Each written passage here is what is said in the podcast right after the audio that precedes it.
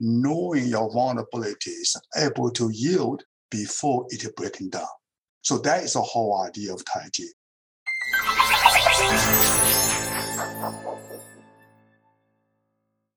Hello, and welcome to Doc Working, the Whole Physician Podcast. I'm Jill Farmer, lead coach at Doc Working and one of the co hosts of the podcast. We're brought to you by Doc Working Thrive. Find out more at docworking.com. And today I'm really excited to be joined by Dr. Zibin Guo. He is going to share some new insights, something that we haven't talked about yet on the podcast, and it's Tai Chi and how it can impact your ability to be healthy and whole as a physician, which is one of the things we love to talk about here. Dr. Zibin Guo is a professor of medical anthropology at the University of Tennessee, Chattanooga, and a Tai Chi master. He specializes in the applied medical anthropology with a focus on applying traditional healing knowledge to develop intervention programs to promote physical and psychological well being among vulnerable populations. And along that line, he developed a form of wheelchair Tai Chi, a program that's used with healing martial arts that is accessible to people with ambulatory limitations and it integrates wheelchair motions with the flowing movements of Tai Chi to transform a wheelchair from an assisted device to a tool of empowerment. And from there, since 2016, funded by the US Department of Veterans Affairs, Dr. Guo has been implementing the Adaptive Tai Chi for Veterans program across the country. And they have provided training to over 600 VA healthcare providers at more than 80 VA centers across the country. So thanks for being with us, Dr. Guo. Thank you for having me. It's great to be here. So let's talk a little bit about your own history and how, as a medical anthropologist, you came to do the work that you're doing. What led you on this journey to where you are today? Thank you. You know, I started martial arts training when I was young, and I began to really fascinated with the whole idea of internal martial arts, which means that uh, how you're able to use your opponent's power against your opponents, right? And how to become part of the forces of your opponents. And so you're able to redirect them, which is the principle of Tai Chi and called internal martial arts. I did not really begin to appreciate that kind of cultural wisdom until I began to study anthropology and uh, cultural anthropology or medical anthropology in specific. That how those traditional cultural wisdoms, ideas that developed through our adaptation to our environment, right? And those wisdom help us to overcome and overcome modern challenges you know, martial arts is supposed to be, you know, used in the battlefield, right? And defending yourself or fighting your enemies. Of course, you know, today's society, we no longer practice martial arts just for that reason. And oftentimes is really try to overcome our own enemy within. And that is when I began to fascinated with the idea the power of perceptions and the power of cultural wisdoms will help us to deal with the modern challenges. So that is when I began to really kind of try to apply those Asian wisdom Tai Chi idea and make them become more relevant to today's life. And so, specifically, a lot of the work, as folks heard in the bio, which I think is fascinating and inspirational, that you've done recently is with veterans and using adaptive Tai Chi. Talk a little bit about why Tai Chi is such a good match for that population in our country. Well, you know, Tai Chi is a very, very, very interesting form of body movement. It is gentle, it is circular, it is graceful. But most importantly is that all those body movements uh, have some kind of implication in terms of dealing, in terms of engaging and engaging with external powers. And uh, as I mentioned earlier, is a form of internal martial arts, right? And uh, to make your body become so powerful, you have to use your mind. And you can't have a powerful body without a powerful mind. So that is a Tai about is in order to make your body move like a water, able to yield and redirect, or make your body like a bamboo, right? Able to yield, redirect. You have to have the mind first. So you make your mind become body, body become your mind. So that kind of gentle movement not only provide powerful way to engaging with our mind, but also make it suitable for people with all physical conditions. We know a lot of vulnerable populations, and because of various health conditions, body abilities, and reluctant and unable to participate the conventional fitness programs because of injury or because of simply the kinesiophobia, right? The fear of the body get hurt by doing something. But Tai Chi movement is so gentle and so graceful that provides sense of comfort. Also, Tai Chi, if we make it adaptive, which means that we change the form of Tai Chi practice a little bit by using sitting form, by using standing form, or even in a wheelchair. And you're not only able to provide the participants with a sense of normalization. Normalization really means that, you know, regardless of my body conditions, I can move so beautifully and empowering not just my mind, but also my body as well. So that was the whole lessons I learned and through working with people with disabilities and people in the wheelchair and people, you know, have those body injuries that prevent them to engage in other form of physical fitness programs. I love that. So let's talk about physicians, right? I love what you said earlier about how Tai Chi, because of the mind body connection that is implicit to the practice, helps us to work with our own enemy within, right? And so for physicians, particularly in the last two years, but really generally, unfortunately, from medical education through their practice as professionals, there is so much external pressure for performance, perfection, that then gets translated into internal pressure. And there's just a lot of pressure and stress and stress responses that physicians are under more than ever now. And I'm hearing from more and more physicians in my practice as a coach who are saying, I'm crying uncle, right? I'm very resilient. We know physicians as a whole are more resilient than the general population, but at this point, they need new tools for better being able to process their stress responses in a way that allows them to be resilient and to continue the practice of medicine. So, a big part of what we do at Doc Working and our Doc Working Thrive program, and specifically a course within that program that is the stress course by Stress Pal, we focus on that idea of mindfulness and being able to process stress. And I know Tai Chi research has shown has the same benefits for managing stress related anxiety as exercise.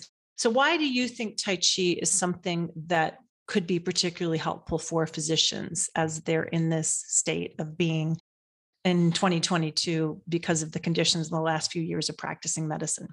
Well, you laid out so perfect, uh, you know, a background and so gracefully when I hear you and uh, almost like, a, wow.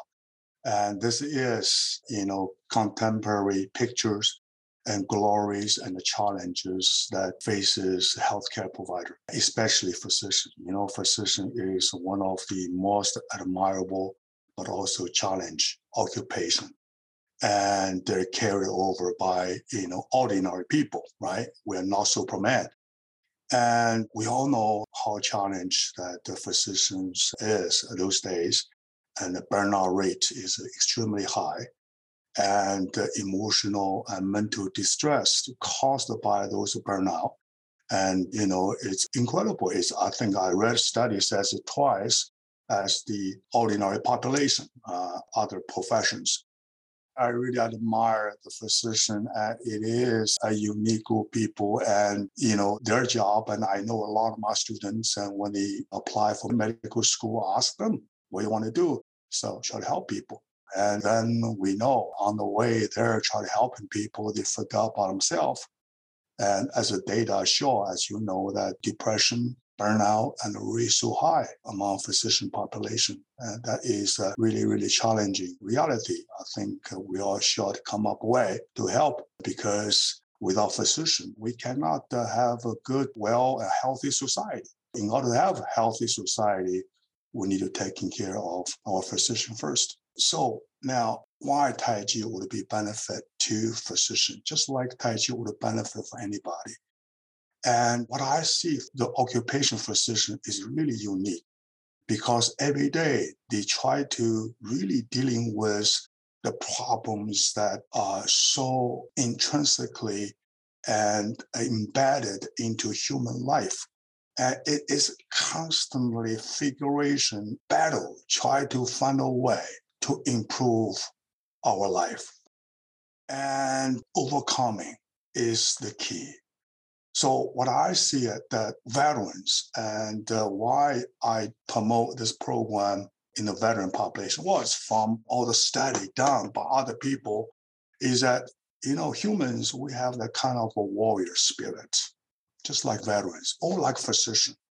You know, physicians are warriors, right? every day they go there and they try to defeat the disease. They try to save lives. They try to overcome, not just not help other people overcome. In a way, themselves become exhausted, right? And not just physically exhausted, but mentally exhausted. So the popularity of the complementary medicine modality yoga, Tai Chi, all those things, is that it is able to provide us with a sense of recuperation, relaxation, sense of basically and actively engaging some kind of the mental shifting, right? And you know, if our mind constantly confront with a particular social reality, which is intensified and challenges everywhere, difficulties. In our mind is not meant for that, right? Our mind, our mental qualities, even our body is made to live in the natural environment as hunters and gatherers, right? So now suddenly we have to deal with those compartmentalized, socialized, medicalized reality. And not just our mind, our body could not take it either. So the great thing about Tai Chi is that this kind of movement oftentimes not only able to promote the sense of warrior spirit, but most importantly, it's really put our mind into a different environment, the nature environment. For example, you know, the flow, the water flow like movement, oftentimes remind us about water. And, you know, the metaphors, similes we use in Tai Chi program, such as, you know, stand like a tree and sit like a mountain and flow like water, yield like a bamboo, and bring our mind into that kind of environment, make us feel enriched, empowered, right? And just like, you know, when we got exhausted, we want to go on vacation oftentimes the vacation places, you know, in the mountains, the beaches, the nature environment, because those nature environment give us sense kind of not just relaxation, but also empowerment.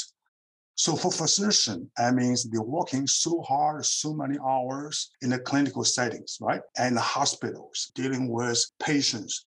And this can be very, very exhausting. So therefore, I think a Tai Chi program or Tai Chi-like program is especially important for healthcare providers and physicians because it not only provide them with sense of you know physical fitness, but most importantly is another constructive way to engaging mental engagement, right?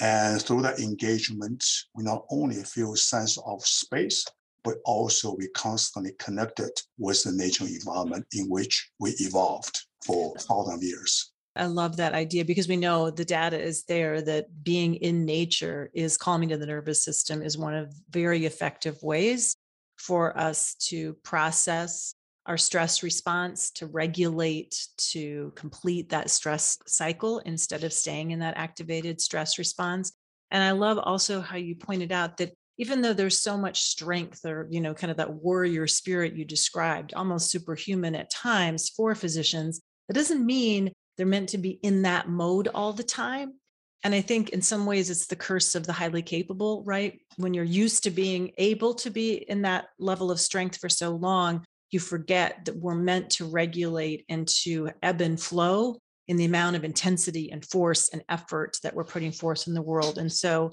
for this to provide a modality to sort of change the channel, we know that mindfulness, meditation are vital long term for ability to process the stress responses. I mean, I love the fact that Tai Chi has been called a moving meditation because a lot of my physician clients have a hard time just sitting still, right? Their brains, their bodies are used to being active. And so I like the idea of this being a way that they can get the benefits that are very important to change the channel in their brains from that intensity pressurized go go go mode and do it in a way that allows flow and motion and nature. It seems like it combines a lot of things into one. Do i have that right? Oh yes absolutely. You put it right there. And I think the other side of coin is that oftentimes we think exercise is a treatment, right? It's an intervention, it's a problem solver. And so once we do it that way, of course, we solve the problem, then we forget about it, right? And we use it as some kind of a tool. When we need it, we use it. When we don't need it, we put it down. I think that can be dangerous, you know, especially for physicians, because like you said, you know, working extended hours, not by design, it's not by our choice, not by our biological, psychological, somehow that's our choice. No, and it is by social constructions and the social demand uh, requirement, right? So therefore, I mean, physician's body going to be exhausted just like everybody else. Now, the way of Tai Chi, oftentimes, Tai Chi is not just exercise, you do it, you feel good, but also it's a way of life. The way of life is really kind of give you always a wellnesses about yield and knowing your weaknesses, right? Knowing your vulnerabilities, able to yield before it breaking down. So that is the whole idea of Tai Chi. You know, oftentimes people ask me, says, you know, why you like Tai Chi so much? I oftentimes say, you know, Tai Chi is the only martial arts I know you're getting better as you're getting older. Right. There's a sustainability to it. So I love that, reminding us that this isn't this quick fix that you just need to jump into when it's convenient or when you're feeling really overwhelmed, but creating a practice that becomes sort of a necessary part of living a balanced and regulated lifestyle when there's a lot of external pressures. So, finally, Dr. Guo, if somebody says, okay, well, this all sounds good, but I don't know anything about Tai Chi, how am I supposed to be able to figure this out if they're listening to this and saying, how can I integrate this in my life? How can I learn about it when I'm already feeling overwhelmed and it feels like one more thing would be hard to take on? What do you say to them about how they could start? This is a great question. That has been a myth. You know, the people say, oh, you need to find a good teacher, you need to invest a lot of time that scares people because like I said, pedagogy is really kind of understand, you know, modern lifestyle is completely different from Asian lifestyle. You know, we don't have six hours a day to practice meditation, qigong or yoga, right? I mean, very few people have the luxury, but most of us have to work. So I would recommend is that really, you know, uh, just pick one or two movements, right? And there are a lot of great Tai Chi teachers everywhere and just go there and uh, you know learn couple two movements. And if you have time and learn more. If you don't just stick with the two movements and make it become part of your life pattern. You know every day you find five minutes just sit there or standing there and like meditation and go through those movements and try to feel the idea behind the movement. Five minutes 10 minutes and that would work much much effectively then you would spend two hours a week here and there. And I think that is the way to do it. You don't have to really kind of try to learn 100A moves, you know, 40A moves. That, you know, really scares people away. And I think that's one of the challenges to all kinds of program in terms of sustainability, right? People just don't have that much time.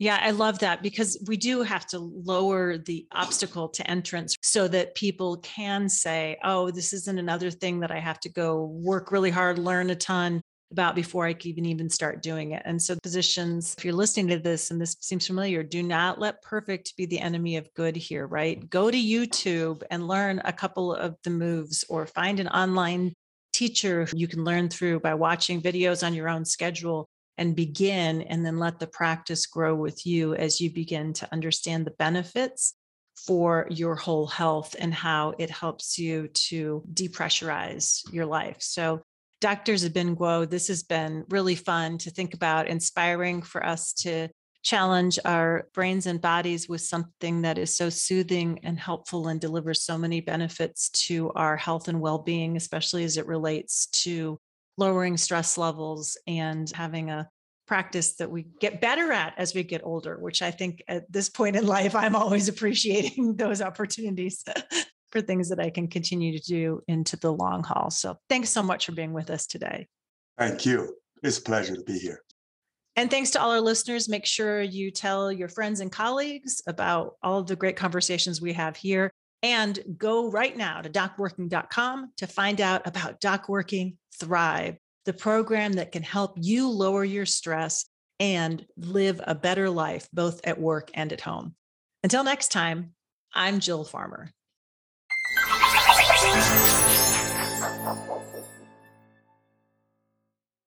I'm Amanda Taryn, producer of Doc Working, the Whole Physician podcast. Thank you so much for listening. Please don't forget to like and subscribe and head over to docworking.com to see all we have to offer.